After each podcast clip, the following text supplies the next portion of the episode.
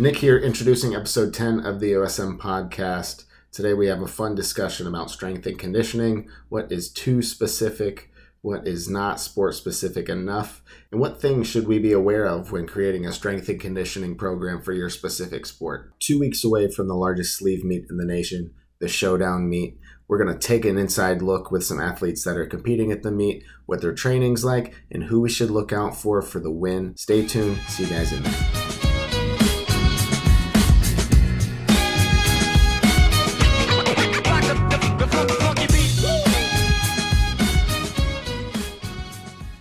Sean, you were you were you were like Nikki last night. Nikki got kind of drunk, but he was subtle about it. Sean was not subtle. He was trying to FaceTime us and have great conversations while he was under the influence. That was my phone in my pocket. All right, I answered it. It sounded like a party, Sean.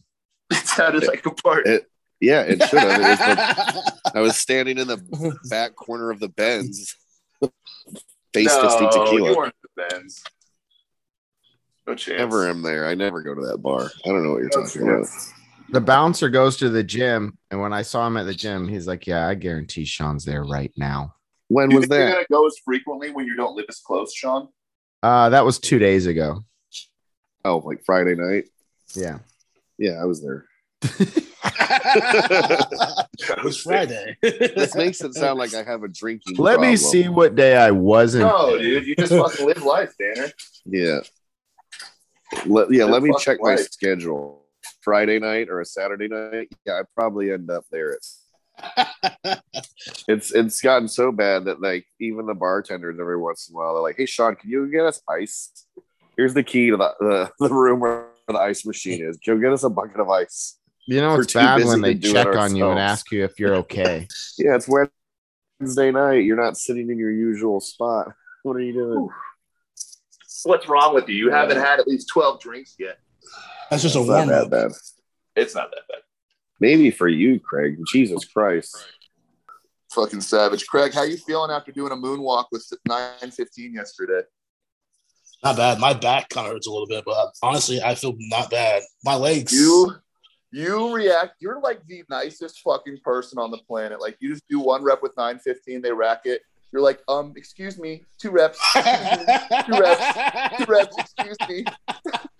Like four seconds later, five Pardon, seconds later, good sir. Come back out, and then you. The fucking, second one's better. The second one was better. I was like, fucking damn, man. And then after we were just like, my bad, my bad. It was two reps. I would have fucking been all over that guy, man. I would have been so pissed. Are you kidding me? It was my bad. I. Honestly, I thought I told him, this, but I was so in the zone during that whole morning. But I thought yeah. I told, because I remember telling Jordan, "Was we're doing it? I'm doing a double." I don't know, and I probably I just didn't tell Eric. I just I was on me, but I was just like zoned in that whole morning, so I wasn't even. That's got to be such a confidence thing, though, dude. Like you can fuck around with like that, like ninety-one percent. Because that's all. That's all nine fifteen is to you is ninety-one and a half percent. So. You can fuck around with that and still be able to fucking dunk it when your feet are like you have to adjust and everything. Like that's got to yeah. be a good confidence boost. Yeah, man. It felt good. It felt light too, so it was like that's exactly how it moved exactly how I wanted to. So Sean programmed all my my squat and my deadlifts at like R P E seven this fucking prep for the fucking last ones. I felt the bench. My bench was probably the hardest double out of the three, and I was probably the most happy with it because to fucking do. nine fifty or, you know, five plates basically, four ninety-six for like a controlled oh. double like that. I was very happy. My arm fucking wants to fall off. But, uh, yeah. As long as I can get through three attempts, I'll be straight. So, dude, tell me, but my shoulders are killing me right now are fucking yeah. just burning, bro. Like, that's when I know I've been touching five hundred a little too much. I'm just beat up right now. Dude, five hundred is rep weight for you right now. Like, on secondary day. That's kind of fucking nice. Yeah. And then Nikki's been giving you Nikki's been giving you handoffs on the on some of those days though. He's he's backup utility handoff man. He told me. Yeah, you're backup handoff guy. Yeah, I was like, well, if you if we were like too close, and I'm like, well, I'll just use Nick. Nick was good, so so we'll have to you don't have to worry about it. Bro, that always happens at the meets too. Like, I'll get a big bench, and I'm like, fuck yeah, and I go walk off, and you're just like, Shane, Shane, Shane, I'm up, I'm up, I'm up. It's like. That's happened at least at like four meets where like you gotta like fucking some gravity again. Yeah, it's so funny. No, that's what's good about Nikki and Sean both being there this time is like Sean doesn't have to fucking play like single parent watching two kids at the park. Like he has a little help, you know what I mean? Yeah. Nick, Nick will help out with all the extra stuff too, and we're gonna be real set. Plus Jeremiah's gonna be there. Like, yeah, I don't it's gonna be. The- they're not gonna be strict about the warm up room. I think they're gonna be pretty. Uh, I would assume it's gonna be a lot bigger. I think it's gonna be. It should be a lot bigger this year compared to the last year. Oh yeah, that's what I'm assuming. Sean and Nick, you weren't there last year, but they literally had like, like. Uh, an army of like volunteers, like, like the amount of people they had, yeah. like like that yeah. Extreme Home Makeover, where like they moved the bus, like that many people helping out, and so there was literally like a bunch of just like mom-aged ladies in the warm-up room, like loading bars, loading plates, and, like, yeah, loading plates, working the monolift and stuff, dude. They're like, that was dope, job, or that was awesome, like, yeah, that was fucking funny. It was so cool. So hopefully yeah, you guys only, yeah, but you guys only like, have to lift weights. Or you want a blue plate? I'm like, yeah, yeah, yeah. That was the coolest point too. Yeah, I'd love that. So chill. And then he just let us like take as long as we want for warm ups and stuff. Like, you gave us enough breaks. Yeah, it was perfect. I hope they do the same. I'm pretty sure you'll probably do the same thing this year. I don't know. It's just more people. I'm I'm bringing. uh I think I already told you that I'm getting one of those neck fans like. John Hack posted one of those a few months ago, and I was like, it's a pretty fucking good idea. And I saw a bunch of strong men wearing it, too. It's going to be hot, dude. Like I the ones? For sure. Like the ones I see – I don't know if it's the same ones. Like, people wear for, like, work. I see they bring, like, that or it's a different kind. Yeah, where it's, like – it's almost like a like a, like a half circle, and then there's vents on the inside. You just turn it on, and it just blows cool air, like, up under your, your jawline. Oh. Stuff. Ooh, yeah. If I, if yeah, I, I'm definitely I, gonna need it. Yeah, I'll send you the link. You should get one. Yeah, we're gonna. They probably got something like I might look at Walmart. Yeah, I'm probably looking at Walmart for that. I've seen something similar to that. Yeah. Otherwise, we just got to get a spot in the back with our chairs, like all by the fan again. That's what we did last year. But yeah. Fucking two weeks, man. It's I can't I can't believe how close that shit is now. Who are you guys excited to watch? Uh, dude. Obviously, there's like the big. The big, I mean, the five placers, like those are already kind of locked up, honestly, at this point. I think just based on one and two is one and two is basic. One and two is basically who is basically between Chad, uh, Chad and Chad and John. But basically. Is it though? Because like, think about I don't know what Jamal's Wilks or I don't know what his dots would be if he hits twenty-three. If he hits twenty-three at two forty-two, that's I still think that I think I, the, still I think, think the formula favors him. Like it's almost like one ninety-eight and lower. It's kind of like the, the end range of it, and like right in the middle of two forty-two is like the sweet spot. Really, um, I thought it was the opposite. I thought it favors more like the one eighty-eights to like two forty-two. It's midweight, so it fucks people that are really heavy or really light, and then the people in the middle get favored. So two twenty, two forty-two, I think one ninety-eight, but like it's the sweet spot's like two twenty to two forty-two. But I'm gonna look it up right now because it would be those two. It would be Hack. It would be uh, Penson. It would be. I will throw Jamal in there, and then I put Ash. If you want to go there, I'll put Ash. Oh yeah, I'm honestly, I'll be. That's like that's the only person I'm honestly excited to watch. He's a fucking beast. I wonder. Dude, he's not even training with like a fucking like the normal bars though, so I wonder if that's gonna kind of fuck him up or not. I mean, at, at I think it only. I think it only mess him up in the uh, the pool, but I don't think it'll really affect him in the squat and bench, honestly. So he would have a six nineteen dots if he goes yeah three oh three, and then Hack wants to be. twenty-two, uh, twenty-two oh four. Let's just say twenty. He's done like a twenty, twenty-two fifty basically in training, but let's just look at if he hits twenty-two oh four because of the weight cut. Oh, no. He dude. wins. He, he, he he's, he's ahead by like thirty on that. He would have a six forty-seven, which would be stupid. Yeah. That's okay, what so I told you. Yeah. Sure. Yeah. Like I said, it's between John and uh, Chad or one and two. It's honestly who I think, John, I think it's. Kevin Oakes looking fucking good. That last squat he did was kind of slow, he said, but he's been getting fatigued. But yeah. um, I figured once he tapers, he, he's going to put up a silly total. Bro, he looks so much bigger than he, – he, he's on the registration for two twenty. That's not happening. So uh, Jordan told me probably, he's doing – Jordan told me he's going to do two forty-two. Uh, he said he doubts he's he going to cut forty he's pounds. Like, he's like – he's yeah, he's, he's humongous right now. He looks bigger than me, like with, with the pictures and stuff. I'm like, Jesus, fuck. Yeah. Like, But um, those are the five that are locked in, so they'll be fun to watch. There's going to be a couple good uh, big lift guys, uh, that fucking Jackson Powell kid, like, yeah, bro, that's fucking pretty crazy. He had uh, an eight fifty-five last last single in training. I think he did like eight sixty-five like the week or two before that, and then I think uh, that was yeah he did eight sixty-five and he did a pause eight hundred, which was good. He looks yeah. he's strong with a little bit of a nosebleed.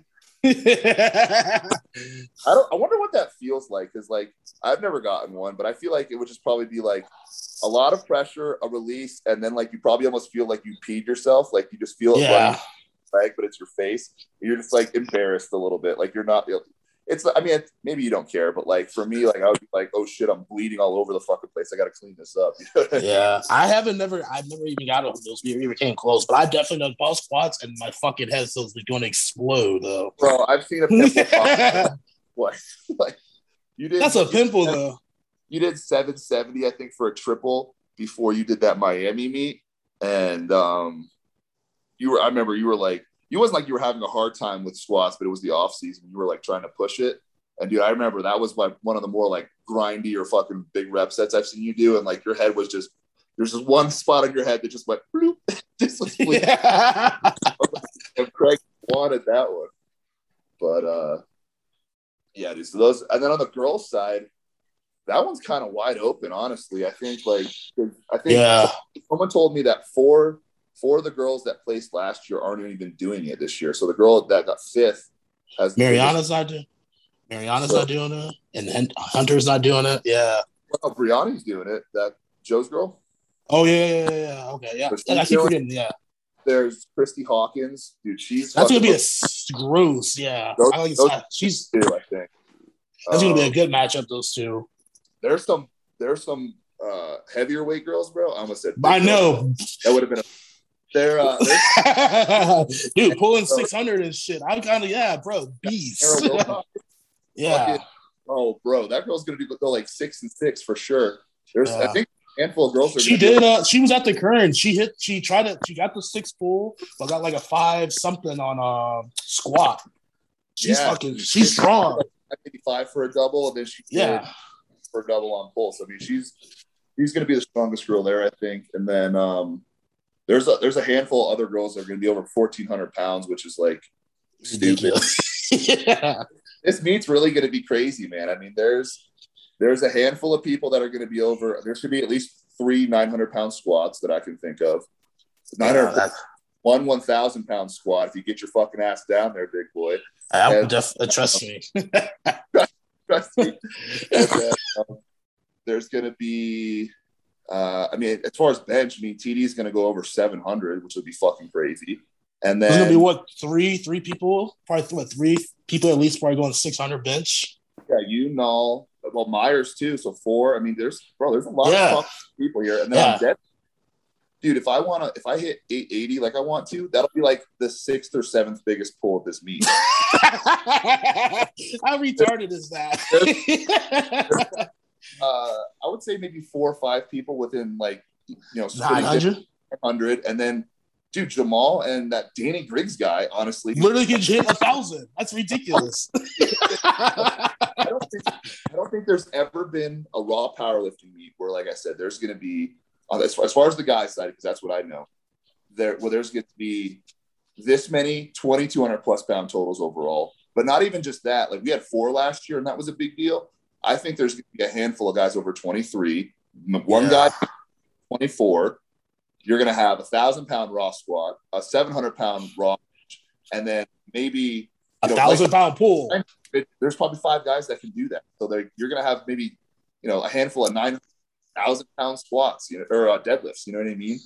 Insane numbers. This has never been done in a fucking powerlifting meet in that I know of, and I fucking I'm a nerd on this shit. Like I do my research back to like the eighties and stuff, seventies. Um, it's gonna be a big fucking deal to be at this meet, man. Yeah, yeah. Dude, it's honestly just being in a meet is dope as fuck. But like, just as like the competitors, this is the biggest talent of powerlifting powerlifters you can have. Yeah, last year was probably the biggest it ever was for. I mean, you or I. I don't know if I don't know. Did you feel like the Kern was more competitive for you, or did you feel like the the showdown last year was more competitive? As far as people pushing, uh, but I'll say the Kern, just because it was in wraps and I was in sleeves. So it was you that have- big, that big dominant. It was that big difference, in my opinion. I do. Last year's Showdown was competitive, but I do feel I was. I don't know. The Kern was just. No, no, that will always be.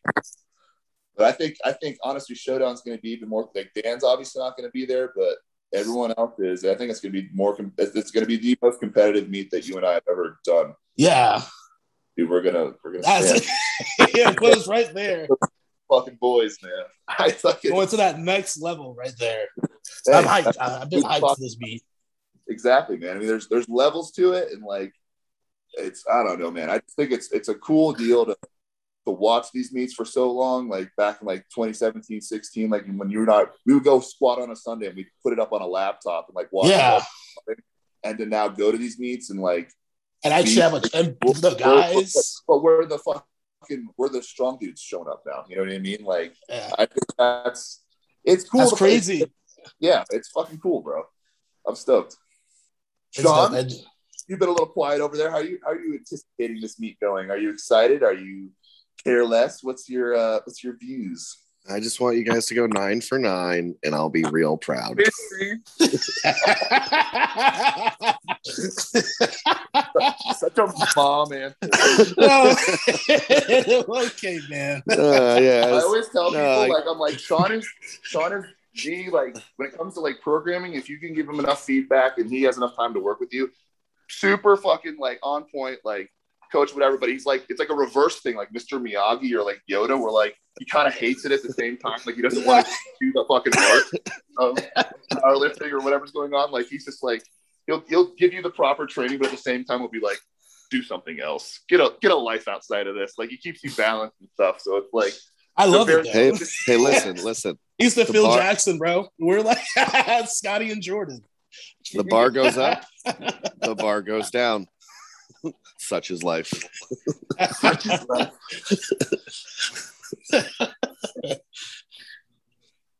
No, I'm excited. I think uh, I think it's going to be a fun meet. I, I, I'm, I mean, personally, like, I don't get starstruck by all the other, you know, big names that are going. Like, it's great to see people, and like, I'm just more excited to hang out with the boys and have I a good meet. For that.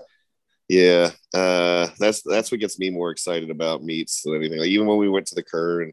Like just hanging out at the Airbnb with like Dan Bell and like all of them like was more fun and like getting going to know Ian and Chan fucking, and you meet everybody. Yeah, going out to the bar and then like like chatting Joe Sullivan's ear off and then Garrett talking to everybody else's ear off. Everybody like was in whole... such a great mood. Like it was yeah. it was a, a perfect place for everybody to get together. I yeah. Think. So me, I could I could personally give a shit what everybody lifts. Um, um, I just want everybody just want to everybody have fun, to... you know, like go out and do your best. Great. But like, you know, I think the, the fun in meets is, you know, once the lifting stops or like yeah. in between lifts, the hanging out and the powwow. So it's like an excuse to tailgate basically. Everyone bonds over all the, the training and like the camaraderie of it and stuff. But a lot of that's done. It's almost like you, you can all just relate to the experience of it. Cause a lot of it's done like by yourself. You know what I mean? Like Craig trains by himself majority of the time. I train by myself a lot of the time alone, you know, for the, the last half of my workouts, you know, after like the main work and stuff. And yeah. uh, I feel like it's all like, like Sean, like Sean was in a fraternity and like, that was like how you guys became so close is you bonded over fucking horrific, terrible experiences. Like you became a brotherhood over that, you know? And I yeah. think, that's kind of developed like a common enemy, which and like enemy, in yeah. powerlifting, common enemy is the weights, mm-hmm. the aches and, and pains. You don't even rice. know somebody for like more than ten minutes, and it's like if you can just kind of like get a vibe that you like relate and they train and like they're serious about it, like you're kind of priceless. Your boys already, you know what I mean? Yeah, yeah. I mean that's kind of like the thing. Like even like walking around like um like commercial gyms, I see somebody like repping out. You know, five plates plus on, you know, squat or dead. Mm-hmm. All right. I can have a conversation with this guy, at least about training and like, you know, what it's like or whatever. Like I can relate because this is not just some fly by the night person, right? This person's put some consistency in, yeah. right? You know, they've put in some effort. They've, they've restructured their life to make concessions for training at some point. Uh, you know, there's there's going to be some kind of common ground there versus like, like effect, you know, like you yeah. kinda, you can vibe with what they do because you do the same shit. The Iron Brotherhood, brother, good brothers. Oh, dude, I'm stoked. It's I'm gonna feel like a fucking bus hit me on the next day though. Last year, Craig and I didn't do shit the entire day. I didn't even speak to him. He just stayed in his room the whole time. We didn't eat at all. Like maybe you got Burger King. You didn't even finish yeah, it. No, I was that sick, dude. Not doing that again this year. No. Oh man. Yeah, the Kern I was fine. I wasn't that bad beat up. I was hungover, but I was not that sore. Not compared to the Showdown. I was fucked up. Yeah. I don't. We didn't even eat a whole lot that weekend either, though. Besides like that Arby's and shit, ninety dollars. Yeah. Fucking... Yeah, I just ate. Yeah, I just we just ate fucking Pop Tarts and breakfast. Sean, just breakfast sandwiches. Sean got. I go. I go. Where are we going to get breakfast? Sean's like, oh, well, Craig always gets gas station sandwiches, so I just figured this would probably be better for him. I did good, too. I, I, I ate them all weekend, bro. Yeah. yeah, I got those, like, egg white delights. Yeah, yeah, yeah. And they were delicious. They were delicious. Dude, I had that. I had that, some Gatorade and all, and I was fucking ready to go then. Shit. That was a perfect day. That's, that was I a typical call, squat Sunday day. My, micro, my microwave egg sandwich, a Gatorade, and my vitamins. that's, that's what I always say on meat day, dude. It's, it's jet fuel. You got black coffee, a bang, and a belly full of ready to fucking go. That's it. You don't eat the just, rest of the day. I'm just yeah, horrified you... by the shits you guys must take. The bathroom at a powerlifting meet, like oh, right gross. Before it starts. Yeah, it's just so oh. the meat. The the the the bathrooms at the venue are actually pretty huge. It's like a locker room kind of style, and there's like a bunch of stalls and stuff. But they were still like, I mean, you can imagine just like you know, a hundred more square footage, filled fucking slobs being in there, just fucking taking caffeine shits all day. It's not going to be a good vibe. But, um, nervous D-ball caffeine shits. You counteract it with Imodium. You plug yourself up for the day. We got to get that too. Yeah, I would definitely need like, that. So many, I like, swear to God, like people go in there to take shits, and they, it's just steamed vengeance that comes out. Yeah. Dude, it's better than a porta potty, bro. Those meats are the worst. You don't even want to use those. Yeah, hot porta yeah. potty outside. Not yeah. you just you want to be the first one. That's what always tells me it's a good Florida meat when I walk onto the premises and I can smell where the bathroom is. I'm like, yeah. ninety degrees outside, and here's a porta john tucked in the corner of some gym's parking lot. Did Jordan's meet have a, a, a porta potty outside, or did they have bathrooms inside? No, that so the bat the bathroom was out of service. Yeah. I remember going. Are. I remember going to gyms have terrible plumbing. well, I mean, it's a, well, I mean, it's I don't a think terrible it's terrible experience that they went through. Yeah, I don't think it's that the bathroom has terrible plumbing. I think it's uh, more of like the plumbing was made for the normal population of person and diet. And then you throw a hundred power lifters in there in the course of the day. We're eating four hundred grams of protein a, per, a pop. Yeah. No one, no one expected the first morning shit to go in there is going to be a fucking a ribeye and two pounds of hash browns. Maybe that's I, mother honest, covered, boys. Honestly, I think that's why Rich has to keep changing hotels, you know, for the meat. Yeah. Honestly, this keeps destroying their plumbing. He's told yeah. me about so many different times where, like, he has a Battle of the Bay somewhere, and then, like, they either plan on doing it again or, like, they'll have the gen there, like, the follow-up. And then there's always just some gigantic falling out with the hotel. Like, they can do, like, two meets, like a Battle of the Bay and the gen, or maybe, like, a state meet or something, and then they're just fucking, like, you're out, you're done. Like no they clo- they had to close the bathrooms off at two of the hotels. I remember. I remember some of the bathrooms at the expo center, which had tons of bathrooms all the way around the building, and a couple of those. But I love uh, that meat venue. The Tampa all, Center. Yeah. So, but there were also events going on. So there was strongman, there was CrossFit, there was um, weightlifting, and then the powerlifting in its corner, that bathroom stunk the most. So even out of all of the other strength sports, it was still powerlifting that had the worst bathroom. We were the smelly kid class. Yeah. And then the powerlifting meet was in the corner. It was in the back corner of the, do you remember? Yeah. I liked that spot though. It was, it was, I don't know. I was that that's like a sentimental meet for me. I like that one. That one was fun because we we went there, Craig and I, the first year, and then the next year, everyone else in the gym basically competed at that meet. Sean did, all the everyone, yeah. Rachel. I mean, it was it was cool. Yeah, it's one of my better memories of of meets. Did you have more fun at that one or Battle of the Bay, Sean? Well, that one I was so fucking mad at Battle of the Bay for getting stuck in traffic by. Because that person decided to die on the interstate. I had to get oh, life flighted. Well, I forgot that too. I was like, "What the fuck?" That, Sean, I was running so hot and like I, I was so fucking ready to go like murder a, a barbell. And like, wait, and then like I'm watching the clock. Like we even left early. We left like an hour earlier than we needed to in order to normally get there, and we still didn't make it in time. And I'm like, I'm like. Uh, like like texting Rich, being like, "Oh, I'm like on the way. I've been on the way for an hour now, and I'm stuck on like the before the last exit to turn off the Howard Franklin for forty-five minutes now." Is it? Well, they're all here and ready to go, and some of them are equipped, so they're already in their suits and stuff and warmed up. I'm like, I'm trying, man. Like I'm, I'm like, like I can't get out of the car on the interstate and run there faster. Like like. The person died, I guess, on the interstate. And so we tried to take the Courtney Campbell, the other bridge. And like that one was backed up because everybody was avoiding the other one. It's like, and then, yeah. So then eventually I'm just like, I'm calling it, man. Like, if you'll put me on the Sunday roster, I'll do that. So like, not only had I like, you know, I didn't really cut weight, but like I was like managing my weight to make sure I wasn't going to be like over. Cause I was like walking around around like two seventy then. And so I had to weigh like two sixty-four or whatever it is, stupid weight class. Uh, and uh, yeah.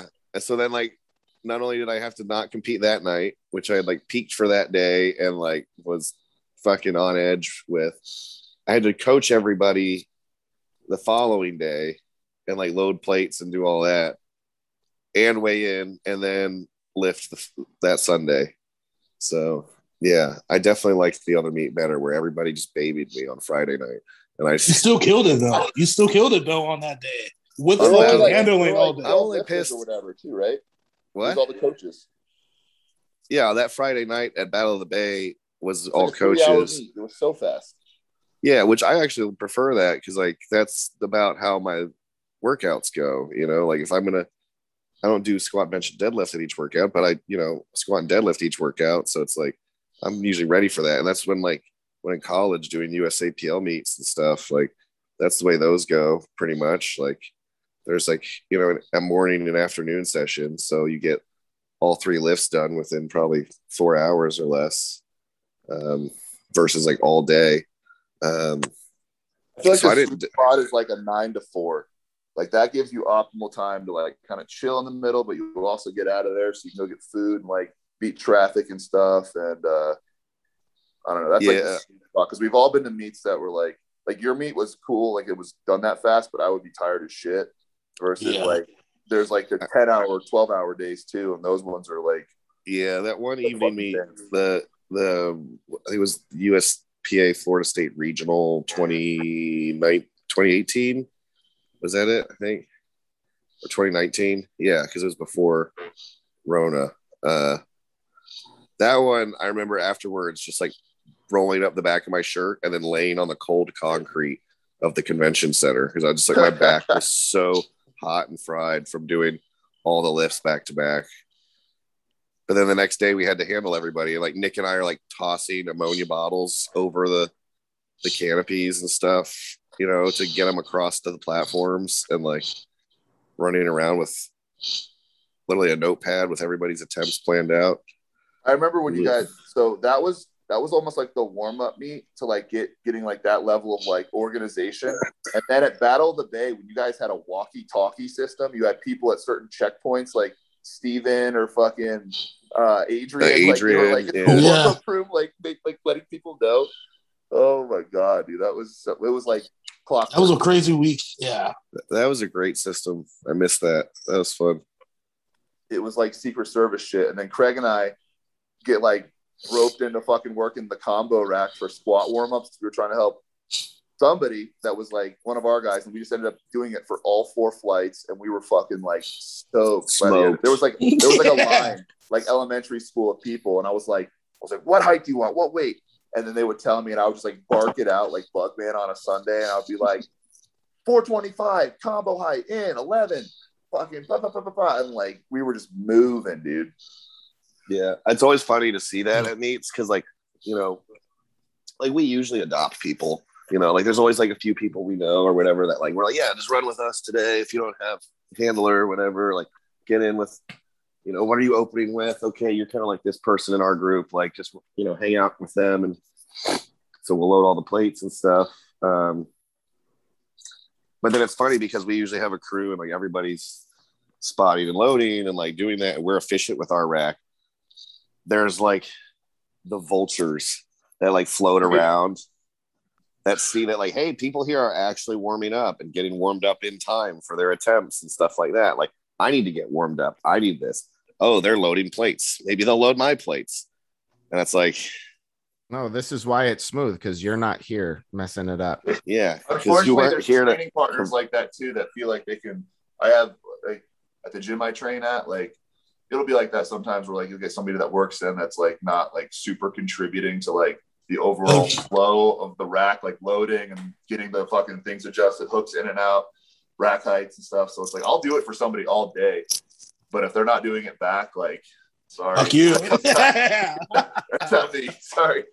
Rule of, rule of thumb, rule of thumb. If you're like, wor- rule of thumb, if you're working in a system, like the only time that you don't have to do something is immediately after your attempt. Right. That's like, right. Yeah.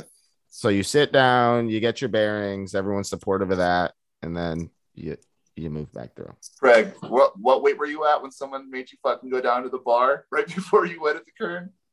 Was it Nick Best? Yeah, yeah, it was Nick Best. Nick Best. Yeah, that was Nick Best like... after my last warm-up. I was at eight uh, eight thirty-seven, my last warm-up, and I'm already ready to go, and I'm like, I'm about to, if the flight's already started, so we, I'm got eight thirty-seven, my last warm-up. After you. I know. Last flight, we, the most dumbest thing ever. Take all the weight off just to put the uh, just do a plate for him. He was so nice. He was a super cool guy. I, I just don't think he understood like what the situation was. Maybe. Yeah, but he is nice, but that was like fucking pissed me off right there. Yeah, it always it always bugs me when like you get going in a warm up room and like you see like there's a bunch of guys that are all like one after another in a flight, like um. And this happened at Battle of the Bay, like that day I was competing.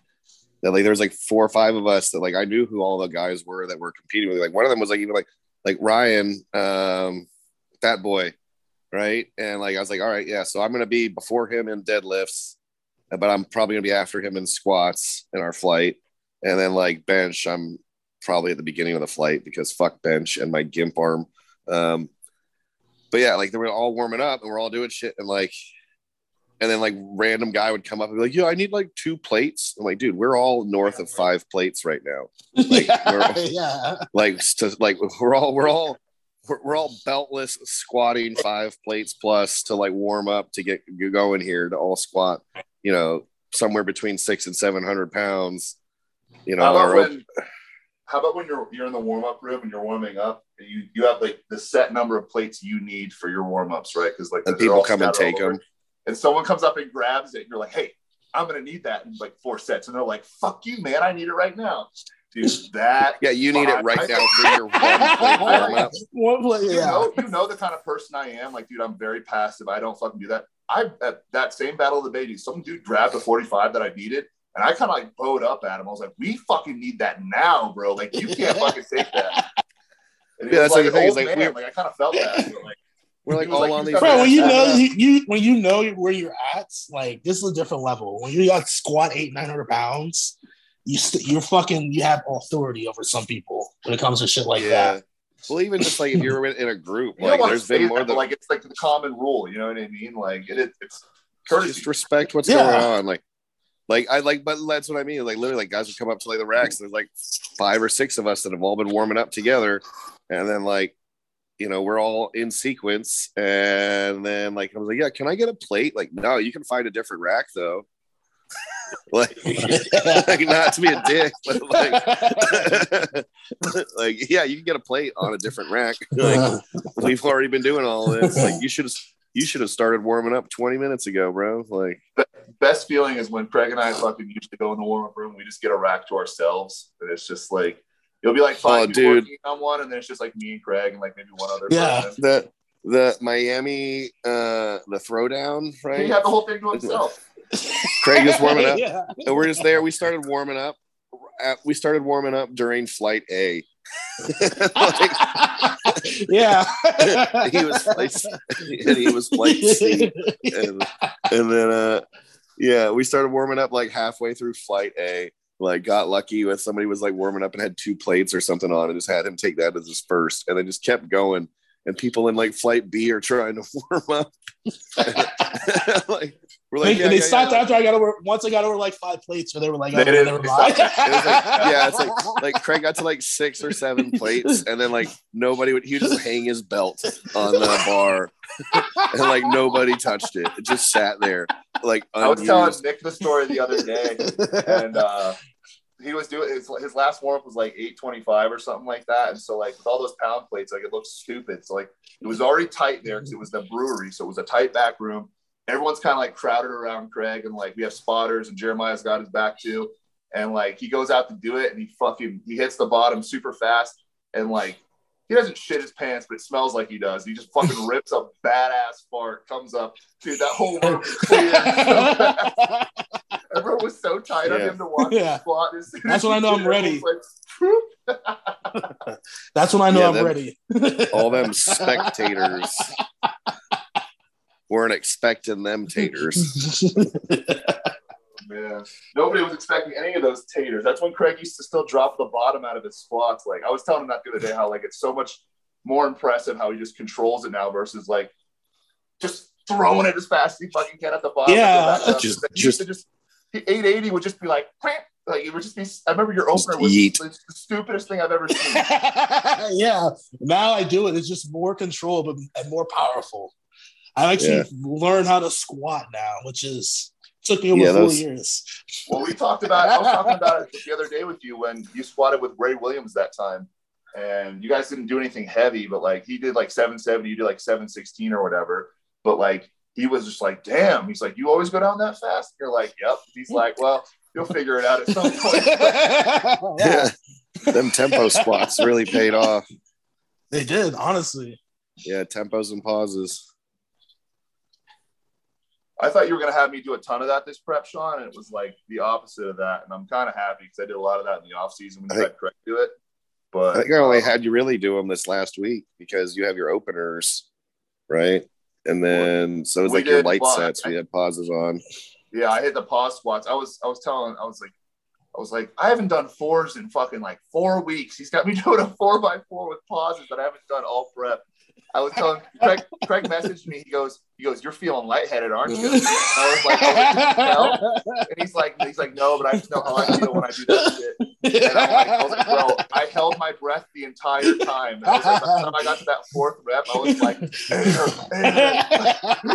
air." And then like I rack it, and I always have to just kind of sit for a second and just kind of like figure out where I'm at, and like dizzy. Like, yeah. Hold on, you know, maybe in safety spot. Well, I think we've got a fun topic we can go over. We discussed it a little in the chat, right? You boys being college athletes, you guys having some strength and conditioning experience in your um, in your individual sports, right? Yeah, I think. Yeah. I, it, go on. I was What's talking to somebody.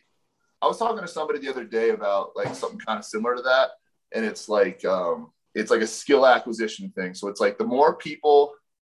Like the more things that you're kind of good at before you get really good at something, it like, it kind of sets you up better. Like you get, you develop a wider range of like skill acquisition, I guess, as far as um, just general like ability or like motor patterns or whatever. But like, if you're good at a sport and you don't really like reach your potential at that, and then you do another sport and you're good at it, you develop like tendencies almost like training wise, mentality wise, like how to push like hard work and like just how you approach it. So by the time you do finally get to something that like really, really clicks, like for me, it's like I did wrestling, I did football, and then I'm really, really, you know, I'm better. This is the best thing I'm, the thing I'm best at. Um, it's because of that foundation from the other things that like you kind of get to that point in a rambly kind of highway. It's just a discipline. So, it's a discipline from the others, like doing football all those years, and makes transition to football, I mean, uh, powerlifting so much easier. That's what, for me, honestly, that's what it was. Because I already had this strength. It was just teach me the, the powerlifting strength. And I just, it came really natural to me. Sorry, did you like really. playing football more, Craig, or did you like, the weight room was always my favorite part of football. I would, I like both. Uh, I like the off season. I like, I like pushing, the, I like pushing at the weight room. Then I did like the, football was fun if there was certain parts of it, but yeah, I do always like the weight training part because I was always the strongest, so it was fun. Yeah. So just to give it some context, uh, the topic is sports training and pro athletes. You know, should they be trying to get faster and stronger in the off season? And let's say, for example, an overhead athlete uh, doing med ball slams and twists and rotational stuff. Uh, is it a waste of time? Or, you know, because it's not really that specific and we're not really measuring and managing anything, or it's a saving grace for the athlete's health. It's productive for conditioning, and there actually is a carryover for the sport. I think that there's a certain level of, and I'll let Sean talk more about this because I feel like he's, he can probably make it sound smarter, but I was talking to my uncle about it the other day because he was like trying to like rationalize, I guess, because I was telling him like what I squatted last week. He's like, so like, what is like a, like, what is like an N F L like lineman probably squat? Like, he's like, are they squatting that much? Like whatever. And I was like, no, I mean, like probably like around like six hundred, Six. like that'd probably be really good. Like seven hundred, like if you get like a freak, but like the form's never crazy or anything, but there's a certain trade-off. Like the more, like I'm extremely sports specific. So like for what I do, like I'm really good at going up and down in one plane of direction with, with weight on my back. But as a football player, like you got to be good at football. You got to be good at running, explosive, flexibility, endurance, and everything else. And like, so you almost look at squats as like your accessory. Like that's going to enhance that, but it's, it's not going to, it's not going to be like your, your end all be all thing. So like, you have to, so I'm, I'm optimizing my squat ability, but I'm also depleting my endurance, my fucking athleticism, everything else to sit there and be really good at one facet of it. And as an athlete, I feel like you got to have more of a broad range. So everything's going to be kind of more neutral so the, to each other. So the, the, the argument a lot of times ends up being, well, why not just play the sport as much as you can, be in those scenarios as much as you can, and then just get more explosive and be stronger, or you know, just I think, or just, or just be stronger. I mean, I'm just saying this as the argument, right? So it's just be really strong and get in as many sports scenarios as possible, as specific as they can get.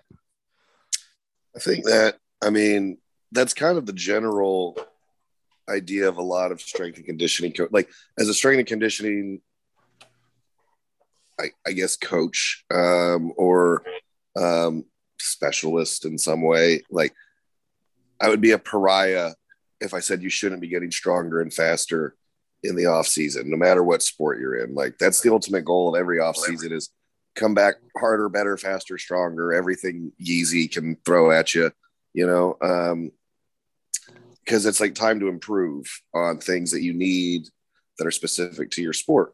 Right. And like Shane was saying, like you need certain sport specific adaptations and carryover, and other things are a little less sport specific. But like if we're looking at the GAS principle, right, general adaptation syndrome, like your body is going to adapt to things that are imposed upon it. Um, but we have to filter that through the lens of like S A D S, right? Specific adaptation to imposed demands, right? Which is kind of how we go from the generality of strength and explosion or aerobic conditioning into what is sport specific, right? Like, I don't think a med ball slam is real sport specific to any sport, right? Um, unless it's just, your sport is med ball slamming, right? That's not like a one hundred percent pure sport specific movement. Um, but can that explosiveness and like that kind of like uh, elastic rebound and like stretch reflex conditioning, like be useful? Yeah, maybe, but like for what? You know, it just depends. Um, and I think that's like where the argument does become like uh, for a lot of athletes, they're almost doing too much in the weight room to mimic sport play um, versus realizing that the weight room and you're like your off season, like conditioning and strength training is supposed to be general for the most part. Right. And then via, you know, practice, right. Like practicing your sport or even playing a different sport that's analogous. Right. Will kind of condition you to some of the more sport specific things. Like a, a good example is like, at least a good example that like I've seen is uh, like Olympic weightlifters, right? They're very similar to powerlifters. Like it's a maximal effort sport. It's a lot of squatting. It's a lot of pulling, you know, but it's a little more explosive, right? They have to come back stronger and more explosive every year. Otherwise they don't get better and they're no longer competitive. But they take a pretty healthy off season usually. And most of them after like the Olympic quad cycle won't even weightlift for months. They'll take three or four months completely off from weightlifting, no squatting, no, no pulling, no pressing, no barbells. Uh, but like they'll do other things. Like they'll do, you know, plyometric jumps and stuff like that. Or they'll play like volleyball and basketball, something that keeps them explosive with their legs, but removes a lot of external loading, you know, and it increases their conditioning, gets them ready. And although that's not really strongly sports specific, that one, it, it that one adaptation that they're trying to carry over, you know, can kind of stay. Um, so I think it's like, uh, like as a coach, like you got to pick and choose, and like good coaches pick things that are going to have a strong return on investment, right? Like good word. So like how much time do I have with this athlete? How much recovery do they have capacity wise? So like how much stimulus can I give them that they're going to come back with? And like, yeah, if I, if I like, so like to make an asinine example, like if I'm trying to get Shane and Craig ready for a powerlifting meet and I'm like, oh, you guys got to up your conditioning, right? Well, if I give them an hour and a half of fucking battle ropes, yeah, that's going to up their conditioning. They're going to they're going to increase their lactic threshold from more than what it is now doing zero conditioning. But it's going to take away from their recovery time for that day. It's going to do nothing to facilitate them being stronger at squatting, benching, or deadlifting. It's going to overall detract from the goal that we want to hit. Sean, uh, do you so- remember when... You remember we were in California for Craig's last meet and we were walking around and he was so he, he, he like he was just getting he was getting back pumps. He he couldn't walk around. It was too hot. Like it was just like it was killing him. And we were kind of, we were all just joking about it. But at the same time, you're just like, well, he has spent the last five months specifically training his body to do one thing, maximum effort for ten seconds, and that's it. That's it. so, And honestly, the yeah. Time in, and the rest of the time, and like we got rid of like the high rep sets and stuff like that. We didn't do a whole lot of volume training. We started doing more um, like tempo work and pauses and stuff like that.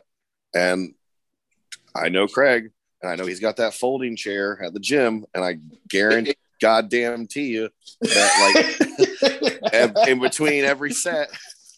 You know what Craig was doing? Sitting my ass down. That's fucking optimal, Sean. That's optimal. It's optimal. That's like we started yes, making the joke about the wheelchair. Remember the wheelchair joke? Where'd the like where'd the Lieutenant Dan wheelchair go, Nick? yeah. So wheel him up to the, the rack. Yeah. So yeah. yeah. That was actually meant for somebody that needed it, so I had to give it back. Yeah. So Nick, I, I remember guys like had that wheelchair for a Lieutenant Dan costume for Halloween one year, but like we would make jokes about it. They're like, yeah, this is going to be the best way to squat. Like you just go up there, like you get wheeled up. You, you literally, it's like, it's like the next step of the monolift evolution, right? Is that like you get wheeled, do as little as possible, get wheeled up under the bar. All you gotta do is stand up out of the wheelchair and brace and get ready and then stand up the squat. and then squat it, and then monolift racks it, and then you sit back down into the wheelchair and get carted off.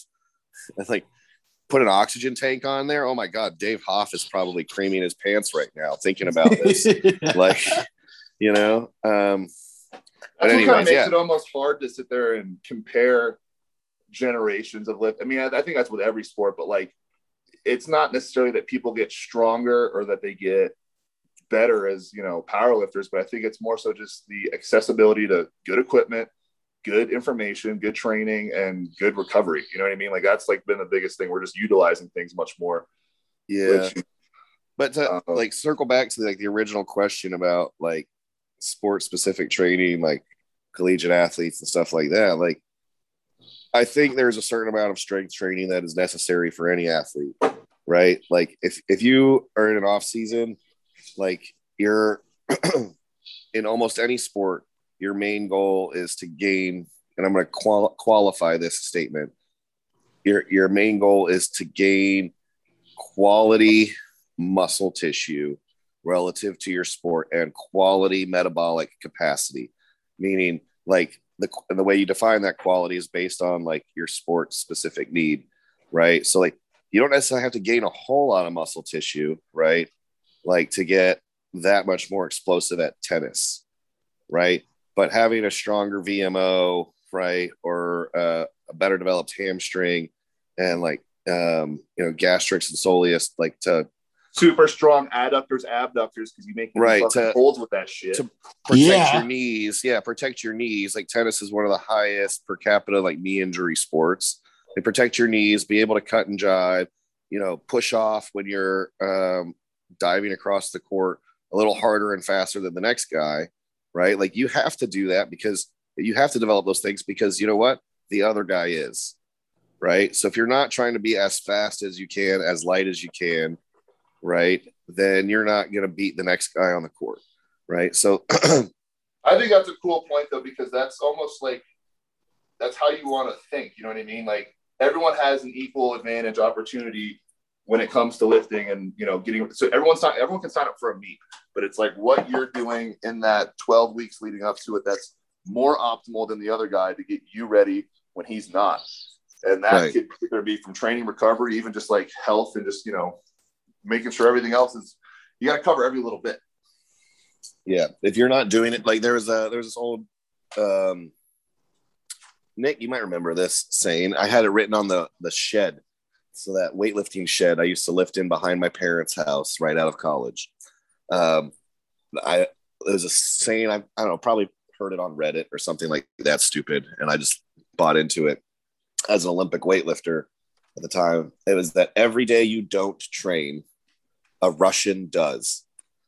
And I was like, yeah, it's basically everything you're not doing, somebody else is, and then they're going to win. It's kind of like the old like way of the samurai adage. Right? Like for every day that you don't train, your enemy does. And when you, when you meet him, he will defeat you. Um, so like, yeah, you have to do what you can. I think the, the like the real purpose of the question though, is like, how much does some of these things really add, right? Like, like doing speed ladders and stuff like that, like as far as conditioning work and, or, you know, tissue conditioning, right, for your ankles and knees and hips, like for a power lifter, eh, probably not that valuable. Like, yeah, you need to get some lateral force vectors and stuff like that. You know, you can't just always go up and down. You got to prepare for some of those tangential forces. But should you be doing speed ladders and, you know, uh, like shuttle sprints side to side and stuff like that every training session, every week, or even for a large part of your off season? No, probably not. You could probably do some walking side lunges and some Cossack lunges and stuff like that. Like we, we do, you know, to build your groin for squatting and pulling and stuff, but speed ladder might be more applicable for a tennis player, right? Cause they have to shuttle step and stuff like that pretty often in their sport. And so like conditioning those tissues to those forces, um, and, you know, just basically conditioning, like, kind of like the nerve feedback loop, right? That like, I'm going to push off as soon as I feel I, I've touched the ground, right? Like that's a feedback loop that goes all the way up from your toes to your, your spine, right? And like a lot of these things that we take for granted are our spinal reflexes, which can't really be trained in the sense, like it's not like a learnable skill. Like the hamstring reflex is not really a learnable skill, um, but it can be like conditioned, right? Like, because nerves work on what we call like rate coding.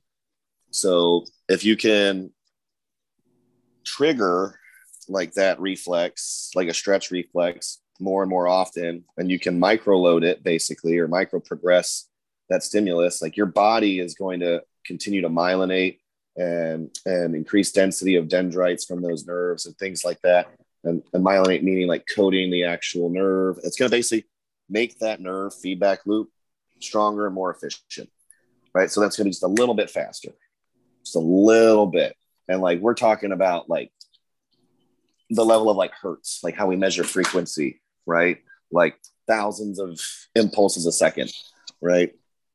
But like the more of those you get, technically the, the faster you are, the stronger you are, the more muscle fibers you're recruiting, stuff like that. So like, yeah, there's a purpose to some of these, but also a lot of those like rate coding things are like nerves myelinating themselves are kind of general adaptations that also happen with other types of training, like strength training. It's just how much do we need to prioritize time one for the other? So like, shh, I don't, I don't think there is, there's, there's never going to be like a black and white answer to it. Uh, other than like, I don't think there is any athletic need for somebody to be balancing on a BOSU ball, like pretending to dribble, right? Uh, blindfolded and then trying to catch a tennis ball with, you know, their opposite hand, you know, that kind of shit that you see on YouTube. Like that's just a, a very high risk exercise or training stimulus that for the amount of carryover it's going to give you, that tiny one thousandth of a percent increase versus the almost guaranteed ankle snap, probably not worth it. Yeah. Good so, I, yeah. So for me, it always just seems like there's this gray area in a lot of coaches with some of these um, sport specific skills can kind of tiptoe inside of this gray area and really assume the carryover or the benefit. Right. So like a speed ladder, right? Like how good do you really need to get at a speed ladder, and how long should you be doing this speed ladder for? Is it necessary? Right. Should we just throw the speed ladder in periodically, or just have you do it twice? All right, you got it down enough. All right, great. Let's just move on. Well, it's on. Like, for instance, like catching drills, right? Like catching is a skill that has to be mastered, right? Like, and so you see catchers a lot of times, they go to, uh, you know, baseball specific training centers that have like, you know, automated pitchers and stuff like that. And they just sit there and they just catch, right? And they'll catch with their opposite hand even, because there's actually been some studies to show that like using like the contralateral side, right, and training that helps develop hand-eye coordination even on the other, like just overall general adaptation of basically like your optic nerve um, will allow you better carryover.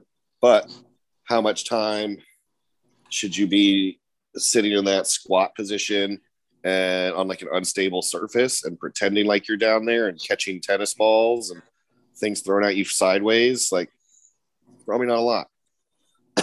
Sitting there and getting somebody like while you're in your actual catcher's position and doing it and practicing that is going to be an easy way to refine that skill. Um, how much should a catcher in baseball be bench pressing? Probably not at all, right? They got to be able to throw, and you know, so they have to have a healthy shoulder to throw, but like, when are they going to ever actually have to do any movement similar to a bench press, right? So it's like exercise selection becomes the issue. And like, as far as you were saying, um, like the carryover percentage, like the thing that came to mind for me was like, how much of this is actually like, well, like it makes me question like how smart are some of the trainers that are doing this? How many of them know like, yeah, this isn't really doing a whole lot, but it's getting the athlete to buy in and do the rest of the stuff that they need to be doing. Which I like, think yeah, is the biggest part of anything. You got to be one hundred percent. Yeah. yeah. Well, that's what I mean. Like, you know, like if I could get, if I can if I can get like a teenage kid to get through his four or five working sets of squats and R D Ls and stuff like that, with the promise that we're doing some fun, goofy exercise, you know, like drop, sprint, distance throw, McTwist nine thousand that I just made up, that I'm telling him is super sport specific. And it might be in some ways, like he might be mimicking different motions and stuff like that of his sport in it, but it's probably not going to ever train him for something specific in play. But I can get him bought in to the stuff he needs to do first, right? And then give him something fun afterwards.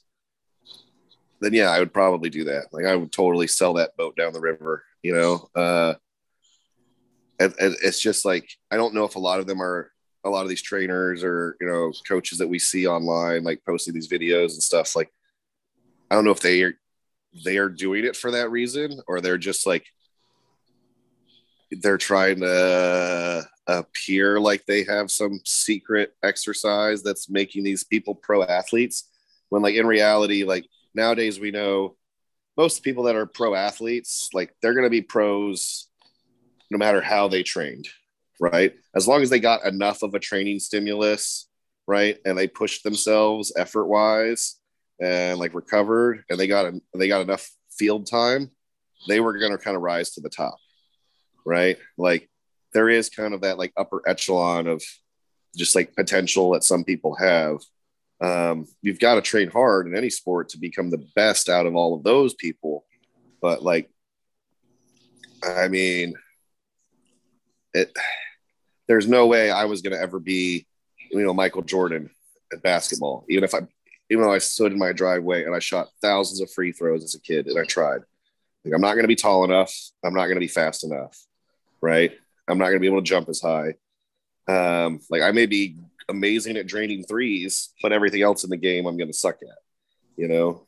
Mm-hmm. So it's just like me training some specific, you know, lateral shuttle step, this, and then doing specific sprint intervals and blah, blah, blah, blah, that are timed down to the, you know, the second of, like, you got to do a sixty second sprint and then a forty-five second sprint and then a thirty second sprint because it's optimal.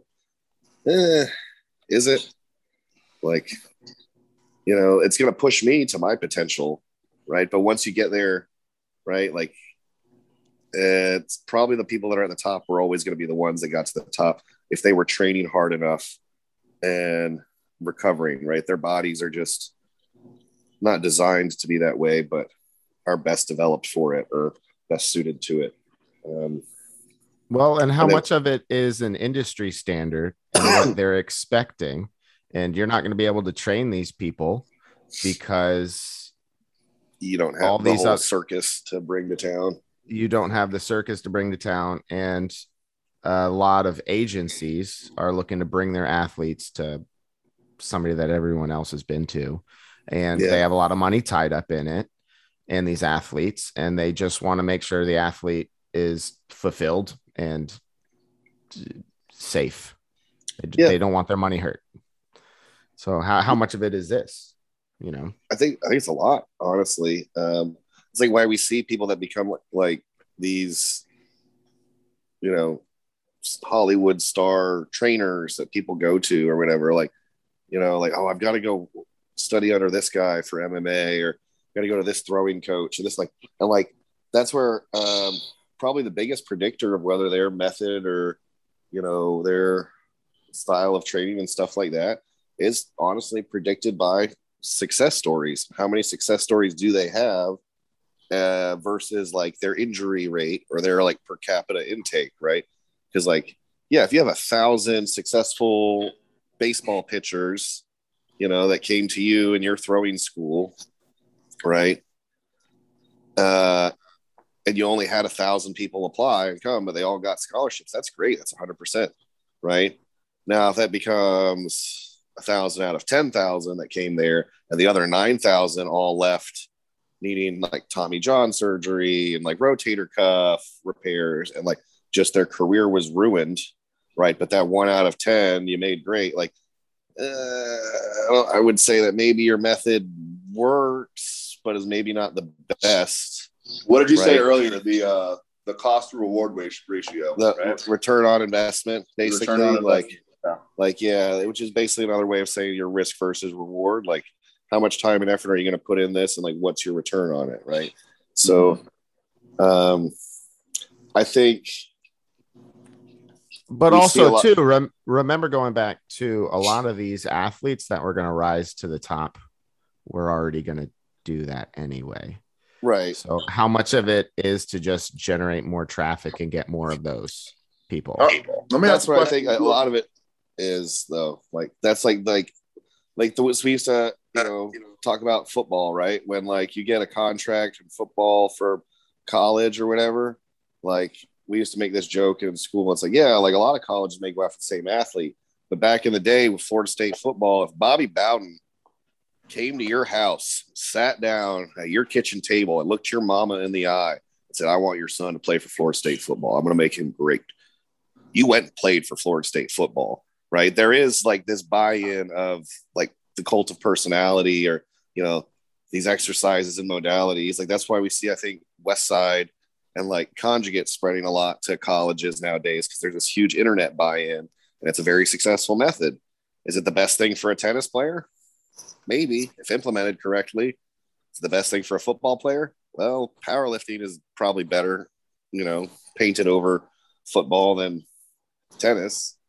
But yeah, I think, I think there is a strong cult of personality, but that also, yeah, draws people in, right? That cult of personality or like, I'm going to have the best advanced training methods and systems. Like the whole Nebraska Husker weight room is tied to video, uh, for every platform. There's like a video and an iPad there and they can tell them their bar speed and trajectory and like map their bar paths and can tell them like they need greater wattage output for their force and stuff like that. So it can tell them to back off weight or add weight to get the same speed and velocity and make sure they're like trending in the right direction. So it's like, yeah, if I was a kid in the Midwest and I wanted to be one of the best athletes and I was going to go on a scholarship, that would probably get me to buy in a little more to the idea of like, I should train there because I'm going to get the best training I can. That's, this appears to be the best option for me. Whether well, that the makes crazy a difference. Thing, it, yeah. That, that the crazy thing is that just made the difference there. You actually just did now yeah. get great training. So, yeah. So that's where I, I think technology nowadays is making up the difference in like, we can measure things so much better now. And like, this is the thing I was thinking about the other night, like with like the velocity training on barbells, like open barbell and all of that, and like push, um, that like we can, we can actually measure whether somebody's moving a barbell faster or slower, or, you know, like we can map trajectory. So like in our specific sport, like we can objectively say now whether you did a lift better or worse, you know, this week versus last week. So like it's testable. It's not just like, yep, good rep. That looked real good, brother. Ah, next time, get a little lower though. Like that, that mindset is going to go the way of the dodo bird because people are going to be able to see through it. Like not everybody that's telling you what to do knows what they're doing. Um, I don't know what I'm doing. Like take everything I say with a grain of salt because all I'm doing is trying to piece together the puzzle just like any other coach is. Um, but you know that it's going to remove the veil from a lot of eyes. I think like all these specific exercises or like these dogmatic ways of doing things are going to get thrown out because people are going to be able to measure, well, I did it this way and I got this result. So I'm going to keep doing it that way, even though you may be the expert and whatever. I now have data to prove the other, or we'll see that these experts and these people that have these things are going to be supported by the data eventually. So numbers don't lie. Let me ask a question for you and Nick, because you guys both work with clients that are trying to reach reach goals. And like, obviously, you're talking about buy-in. Like, someone sees something online, they're going to want to do it because they they see other people competing at like the highest level and breaking all these, you know, doing all these crazy things that like they're like, oh, I want to be a part of that too. So then they come in with that expectation of like, I'm gonna have these crazy awesome results because this is just a proven thing. But obviously not everybody's going to have like that crazy genetic potential like you're saying. It's like not everyone's going to be able to sit there and be the best person at whatever they're choosing to do just because they they choose to put effort in. But I guess in a long way of putting it around, how do you keep someone's expectations manageable or realistic when they have super lofty goals and they want this, that, or whatever, but at the same time, like, you can see that, like, either it's going to be a hike to get to that point, or it's just not, like, that may not be in the cards for them. Go. You well, you, t- well, you uh, tell me, Shane.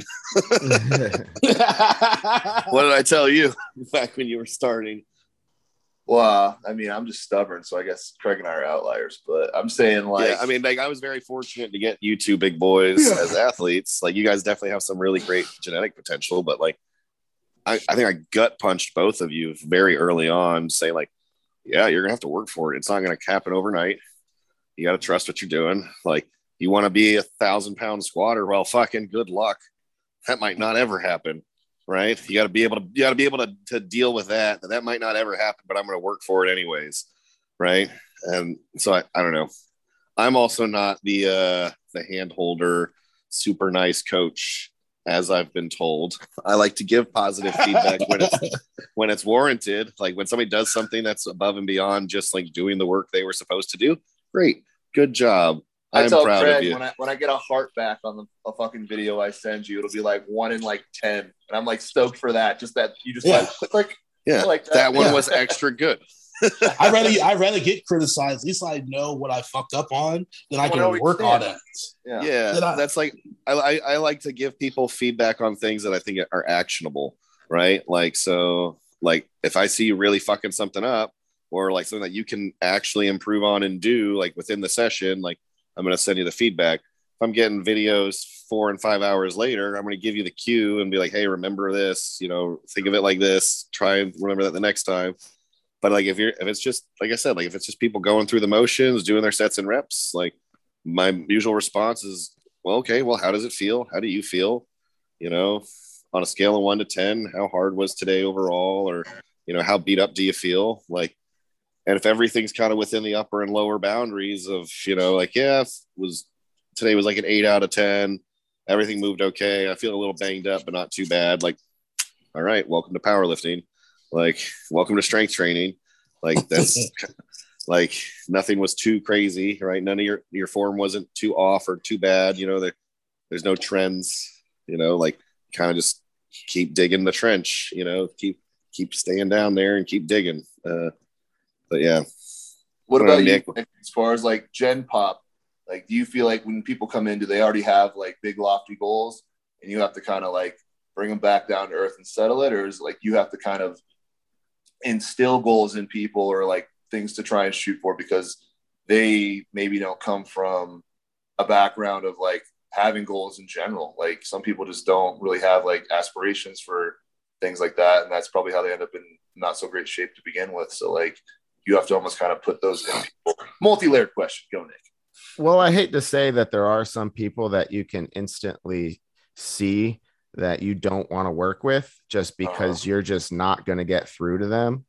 You know, they're just influenced by way too many outside things, right? Like ego and what they see on the internet and all this other stuff. So whatever I'm going to end up telling you at any point, it's just going to fall short, and you're just not going to end up doing it.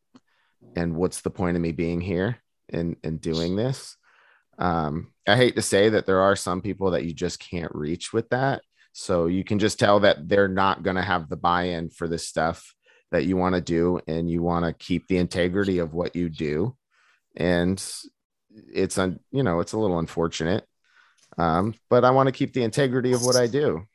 You know, I'd, I'd love to be able to say I could bend enough or ex- explain it a different way or s- slowly get to them. But sometimes you just can't. And some of those people you can read right away. Yeah, there's some people you realize you don't want to work with. Like, that's kind of like what I mean. Like, you got to give some people just like the, the straight gut punch in the beginning. Yeah. Like I had, I've had people message me even recently. They'll message me somebody else's Instagram, uh, be like, I want to look like this person and I want to lift like them and like, I want to be that strong and this and that. I'm like, all right, uh, do you want to be infertile for the rest of your life? Do you want to do a shit ton of drugs and just wreck your body? They're like, well, no. I'm like, yeah, then you don't really want to look like this person and do that, because like their body does not look like that based on like life decisions you're willing to make. Like that's the God honest truth. Like, don't even go down that road. Like if that's not something you're willing to do, like just remove it from your head. Right. Like the juice is not like, worth the squeeze to that person. Yeah. Well, the juice is not worth the squeeze, you know, you, yeah. you know, it's balancing, giving them a dose of reality, but also tying that into a buy-in, you know, for what we're doing. Like, hey, this yeah. is an approach. Let's conceptualize this approach that we have. I'd like to be able to get to you enough to be able to explain it and then generate some buy-in with you there. You yeah. understand what we're doing, you know, like it's almost like have- a shock and awe, like break their mind away from that. So then you can control it. And then like, yeah. hey, now let's talk about what we can really do for you. Uh, and, you know, setting, setting up some terminology, setting up, you know, some things at the beginning, right? Some, some general framework, but sometimes you can't even get to that. Well, Craig, you got some uh, college football to watch. Yes. Shane, do you have recovery today? Craig's been waiting. Yeah, no, I've been listening. Patiently. Been waiting patient. All right, boys. Another successful podcast. I didn't have to I like this, this one. Time, this so was I'm great. It's fantastic. Yeah. This is a good one. Yeah. So we'll be catching up with you guys, and we'll be seeing everybody in two weeks. At the yes. Showdown Meet, where dun, Shane dun, will dun. out total Craig Foster. All right, bye. We will see. We, we will see. We'll find out. All right, boys. All right, boys. Have a good Alrighty. weekend. All right. Talk to you soon. Peace. Bye.